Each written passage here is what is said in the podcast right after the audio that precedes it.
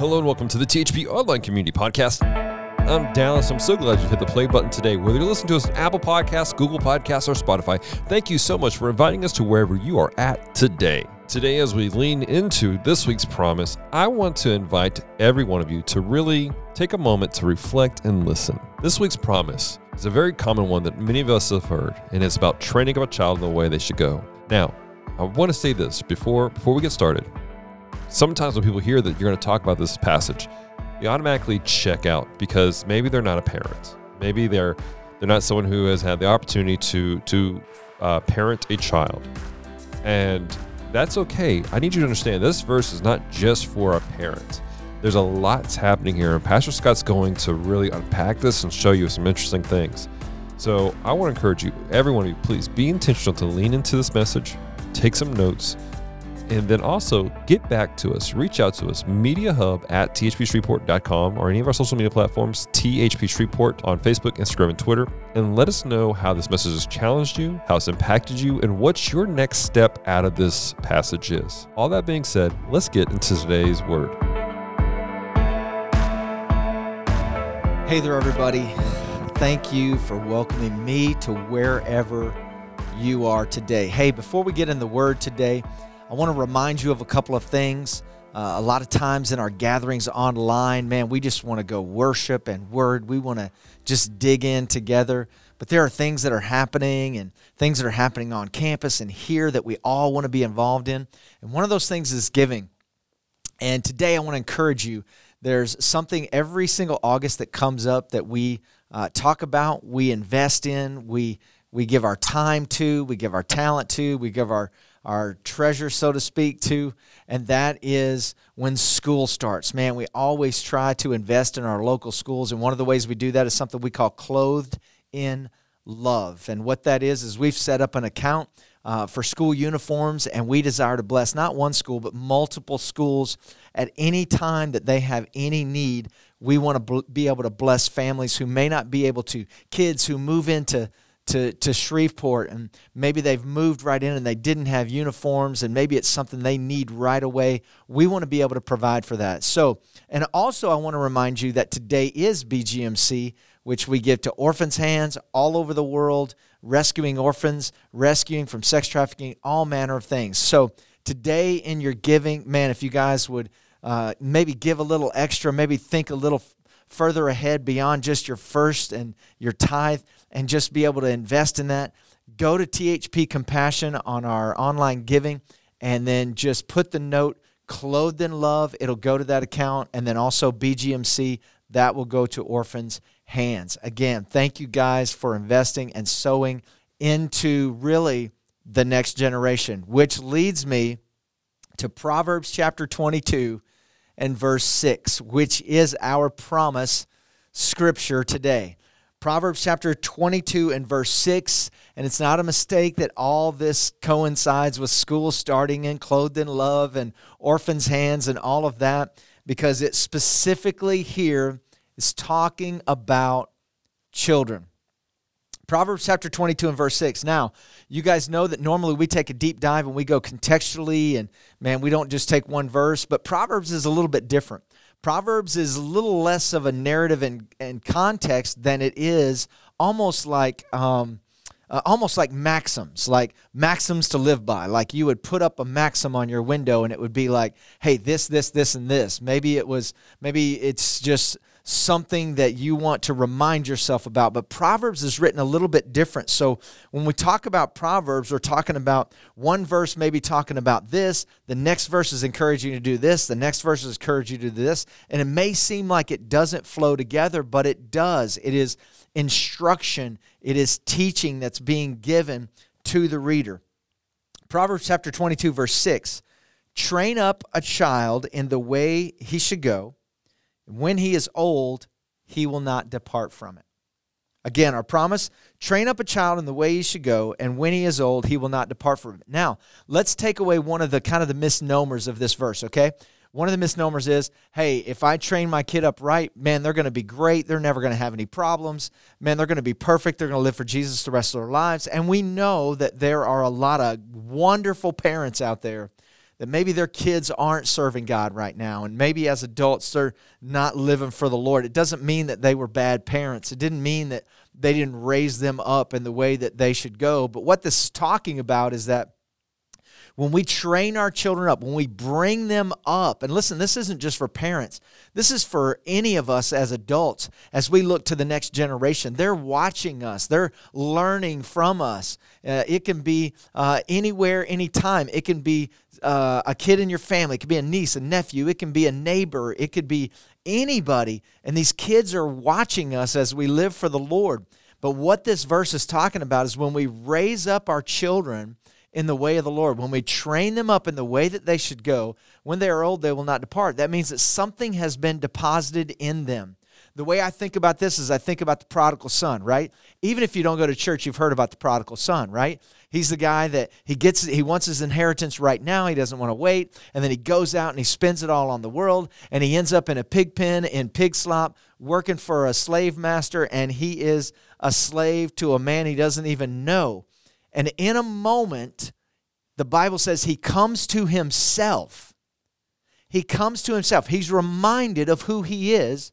And it says, I would rather go back to my father's house, be a servant there, than to be a slave here. Are you kidding me? And that's what this verse is talking about is when we train up our children in the way they should go, something is being deposited in them. So when they hit those critical moments, there is something to remind them, to draw them back. It doesn't mean they're going to be perfect. Now, here's another thing that we understand even in the day we live in. When character and responsibility decreases in any nation, then government increases. Let me say that again when character and responsibility decreases in any nation, then government increases. Whenever God's principles and ways are rejected, confusion and troubles occur. Um, Paul put it this way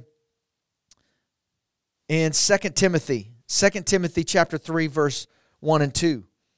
But know this, that in the last days perilous times will come, for men will be lovers of themselves lovers of money, boasters, proud, blasphemers, disobedient to parents, unthankful, unholy. And then he goes on and on and on and talks about all these different characteristics that are that are released when God's principles and God's ways are not accepted, are rejected. Then confusion and troubles occur. And then in times like these, what happens? God's Spirit begins to move. And where does God's Spirit begin to move? He begins to move and change the hearts of the fathers and the mothers to do what? Back to their children, and in the children back to their fathers, according to Malachi 4. It's like in perilous times, there are things that are stirred up. God begins to stir up our hearts, and we are turned back. We are torn, turned towards, and then they are turned towards us. Listen, when godly parents or adults neglect their responsibility to lead, then kids will take on adult responsibilities which they are unable to carry. And that's what we're seeing right now. Listen, if you're listening to this and you're not a parent, I'm still talking to you. The Holy Spirit is talking to us. My kids are grown. They're they're out of the house. They're adults now. But I understand that there are little children around my life that are watching me not Pastor Scott, but Scott. They're watching me and they are learning how to worship Jesus. They're learning how to pray. They're learning how to read the word. They're learning how to be a follower of Jesus by looking at me, by looking at the other adults around them who are following Jesus. And when we don't do that, then an ungodly influence comes in to try to lead them where that influence is going turn to Ephesians chapter 6. We're going to go Ephesians chapter 6, verse 1 through 4. And in Ephesians 6, it gives us a great template of kind of what does this look like? What does this look like in action? And it even gives like it even gives a a a, commandment to children too. So it's to the children and to parents. Ephesians chapter 6 verse 1, children obey your parents in the Lord for this is right. Honor your father and mother, which is the first commandment, with a promise. Honor your father and mother. Notice it doesn't say honor your father and mother if life was perfect, okay? Honor. Honor your father and mother. And why? That it may be well with you and you may live long on the earth. That was the promise that was given. Verse 4 And you, fathers, Do not provoke your children to wrath. Do not provoke your children to wrath, but bring them up in the training and admonition of the Lord. Come on, bring them up. Put that in the chat right now. That's a key word that we're going to talk about today. Bring them up. Bring them up. Don't provoke. There are a couple different things in, in Ephesians 6. First thing is don't provoke. Second thing, bring them up. Don't provoke, bring them up. Don't provoke, bring them up. Very simple. Do not provoke them, bring them up. Well, what does it mean to provoke? Like if I get on to my kid, am I provoking them? No. Here's what provoke means provoke means to enrage, to stir up to anger and frustration. That literally, you're not bringing correction, you're trying to stir them up to anger. You're trying to enrage them, you are provoking them. That does not mean we should never do anything that upsets or, or, or you know, or uh, you know, upsets them or they think we shouldn't be doing it. It means we don't demean them. It means we don't dishonor them. It means we don't devalue them. It means we don't reject them. It means we don't resent them. Come on, somebody's with me right now because that was done to you. Listen, we we bring correction. We honor kids. Just because we say we honor kids doesn't mean we don't correct them. But here's what we don't do. We, we, we do not punish, we correct. Those are not the same things. To punish means we want to provoke them. We, we want to punish them. We want to demean them. We want to bring them down. Well, it says don't provoke, and then what was the other thing? Bring them up. What does that mean? Don't bring them down. Don't demean them. Don't devalue them. Listen, kids have so much to offer all of us. We totally devalue their influence on us because we think, hey, we've already learned it all, we've lived it all, and we don't even value their opinion. Sometimes they have an opinion we can't see because we're so hardened from the world. Like we've learned kind of how to do this adult thing. But kids have this, they still to this day, I listen, I am not going to listen to what the world is telling me. Kids today still have a purity about them no matter what situation they're in. They have spiritual antennas that we don't know anything about. They know when they walk in a room, something's happening in the room. Kids and their hearts. And what we have done as an entire generation is we have put adult responsibilities on kids and thereby they lose that they begin to lose that purity and that innocence. And we've put those responsibilities on them because we have rejected those responsibilities ourselves. We have too many adults who are acting like children and they're wanting children to raise themselves. The bible tells us you bring them up. Don't demean them don't devalue them. Don't bring them down. Bring them up. So what does that mean? What does the term bring up means? It means to rear to maturity. Bring them to maturity, to cherish them and to train them. Bring them up in the what? The training and the admonition of the Lord. Bring them up. Lead them to maturity. Cherish them. Train them. It doesn't mean put them down or hold them back. Listen, there is a, there is a really delicate balance of, of keeping some type of, of, of, of limitations while yet still releasing them to be kids. Like that's the tension. And it's not up for them to figure out. That's for us as adults to teach them and to train them and to bring them up. Listen, this is a command for parents, grandparents, and mentors. It's not a suggestion, it is a command. Bring them up. Children do not automatically grow up to be what God wants them to be, they cannot bring themselves up. Here are some words associated with, with the phrase bring them up discipline which wherein we get that word disciple, right? It's not a bad word because it's in the Bible, okay? The launching pad for the Great Commission that Jesus gave, the launching pad is the home. It's not the church, it's the home. That's the, that's the launching pad. And the objective is to disciple them to be godly. Well, guess what? That requires discipline, but it also requires the work of the Holy Spirit. Listen, here's the great thing for us as adults God didn't just say, hey, bring them up in your own power. No, no, no. Bring them up in the power of the Holy Spirit. Let the Holy Spirit lead you and guide you. And then we are to teach them in godliness. Another word, we had discipline. Another word that is associated with bring them up, admonish. That's not really a word we kind of hear a whole lot these days. But admonish, what does that mean? That means to put into the mind and to call attention to.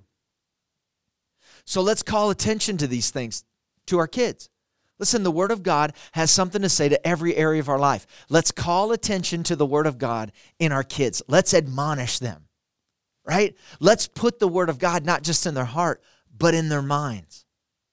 That they can think on the Word, that they can meditate on the Word of God, that it becomes a part of their context because it's in the Word of God they find their identity. Listen, we are responsible to bring God's perspective, right? to our kids' attention. That's our responsibility. And then what does that mean? That means, well, we've got to have God's perspective. We have to know God's perspective, and then we have to live God's pers- perspective. So you got discipline, admonish. What else is and bring them up? Nurture, the word nurture. Come on, all the guys out there are going, listen, Scott, listen, nurturing's not my thing. That's the lady's thing. Wrong answer. Yes, there are qualities of nurturing that only a woman can carry. Absolutely. But as men, it's not just about going, hey, do what I say, do what I say. No, that's wrong, wrong, wrong. That's not even theology. Not even necessarily bad. It's just not even the- theology. Hey, just do what I say. So many times I was told, do what I say, not what I'm doing. Well, that's called hypocrisy. Come on, right? Like we're, we're expecting to model something and then for our kids to do something different than what we're modeling. They're watching us. So they're going to do what we're doing. What does that word nurture means? It means correction. Listen, reinforce good behavior and correct wrong behavior. Discipline and punishment are not the same. Never punish because punishment leaves no room for nurturing. No room. Masters punish, fathers discipline. Masters want to keep those around them lower than them, demean them. But fathers and mothers, they want to bring them up. They want to bring them up until it's time to release. See, the Lord tells us not to simply teach a child, but to bring them up and that means we are to mold them into shape. How do we do that? Here's some very simple steps. Okay, you guys ready? Here we go. How do we do that? How, how do we, kids that maybe are not in our home, but they see us? And they hear us and we have some influence. Maybe they're maybe some of our friends we get together and they have a bunch of little kids and maybe like me maybe you're like me maybe your kids are already adults and they're out of the house but then you have people over at your house that have little kids. How do you help to mold them into shape? How do we do that? How do we do that with our kids our grandkids our friends kids uh, other people's children children who may be looking at us? How do we do that? Love them well, duh, Scott. I mean, duh. Well, if it was a duh, then you'd think we'd actually get it and actually do it. Love them. well, I know that. Well, we can know something and still not do it. Love them over and over and over again. Tell them that you love them. That may sound corny, but do it. Many of us may not have heard that when we were growing up. And because of that, we carried so many things. Maybe it wasn't just that, but it was that was a part of many different things that when we became an adult, we really didn't even know how to not just give love, but receive love. Did you know that that we can have a problem not just in giving love to someone else, but we can actually have a problem receiving love because we never learned how to do it. It was never modeled to us. Children need to know, listen to me, godly love, not earthly lust. There is a healthy godly way in which we can love children that is not perverted like the world is trying to do right now in 2021. And I did say it it's perversion, it's wickedness of what's being put into our children in the name of love. And it's not love at all, it's lust and it's perversion. And that's why we as adults, we have got to model godly love, godly affection, even godly touch. Do you know that some people have never felt the loving embrace of a hug? Like a real loving embrace. All the touching that's been done to them in their life has been selfish or abusive or perverted. They've never known what it means to just have a godly, a godly touch, a godly hug, a godly pat on the back, a godly handshake with wrapping your hand around their hand and saying, I love you. So we love them. What else do we do? We lift them. Listen, children need encouragement. Colossians 3:21 says, "Fathers provoke not your children to anger lest they be discouraged." Don't put them down. Lift them up. Now, let me clarify something. Okay, you guys ready? Let me clarify the difference between praising and encouraging children because there's a difference. Praising focuses on performance, encouragement focuses on worth. When we begin to praise kids, now we're praising them because they accomplished something. Now they think we only love them when they accomplish something. But encouragement focuses on their worth. That whether they accomplish this, whether they win this game, whether they win this competition, whether they any of that, we can come and we can encourage them, not for what they are doing, but for who they are, their worth. Encouragement tells a child that he or she is valuable in the sight of God, no matter what. So we love them, we lift them, then what? We limit them. Well, that doesn't sound encouraging. we limit them. In the garden, God set limits. Why? Did he do it to discourage Adam and Eve? No, he did it to provide love and to protect them. Listen, when we limit our children, we're not doing it to punish them. We're not even a lot of times doing it to correct them. We are limiting them so that we can love them and protect them. Listen, you can't shelter your kids from everything, you can't shelter children from everything, but as it has to do with your little sphere of influence, you can limit them to protect them. They may see it as you're being a downer, but what you see it is just like God saw him in the garden. Listen, they can partake of anything. I'm setting these limits right here, but hey, right there, don't go there. Don't take of that because it's going to cause you some pain. And listen, we can give our kids advice all day long, but if they don't take it, guess what? They're probably going to end up getting hurt. If they take it, they may end up getting hurt too. But in encouragement, when we set those parameters to limit them, what we are saying is listen, I love you enough to put a limitation on it so you don't go off the cliff. Because I don't want you to be hurt. You know, as a father of two daughters, man, you want to talk about navigating an ob- obstacle course in teenage years. Man, there were emotions flying all over my house. Half the time, I didn't even know who I was in the midst of whatever was happening in my house. But what I had to do was set some limits. We had to set limits to tell them, hey, I love you.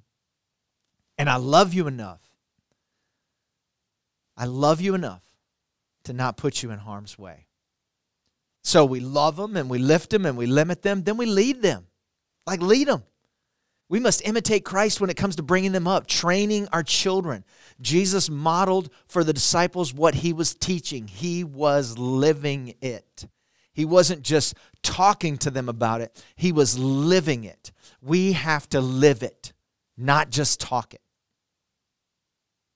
If we tell the kids, hey, you need to read your Bible, you need to pray, you need to do this, and then we're only doing it in church, guess what they're going to grow up to think? I only do that in church. It's not a lifestyle then. Now it's based on church. They need to see us reading the Word of God outside of church. They need to see us praying outside of church. They need to see us prophesying and evangelizing and preaching the gospel to people and witnessing to people, they need to see that outside the context of church or a church program. We need to lead them. And then this there can be 50 points today, but I'm just going to put it here. We love them, right? We lift them, we limit them, we lead them, and then we laugh with them. Now, listen, I'm preaching to the choir right here. You know, pretty serious guy in the past and all that, and, you know, my kids at times, but, you know, I did laugh with my girls. And I know that, you know, God has given me my girls for different things, even in my own life. They've, they've, they both have characteristics and traits that pull out really great things out of me. And in the midst of all of that, you know, one of them would could always bring out a laugh at some point, some moment. The other one could always bring out these uh, crying moments, not bad crying, but like good, like moving me moments. We need to learn to laugh with them. Proverbs 17 says, A merry heart does good like a medicine. Laugh with our kids, have fun with our kids, right? Godly laughter, right? Just laugh with them. And it's not about becoming a kid. It's not about, man, I, I, remember when I was a kid in this. It's about just enjoying them and enjoying the fact that they're enjoying themselves. Because there comes a moment in our lives where we learn not to just enjoy for ourselves, but we get enjoyment from our children's enjoyment. And let me tell you this I'm living this in real time. When they become adults, it shifts into a whole other gear when you start seeing them do things that you told them, when you start seeing when you love them, that's coming out of them.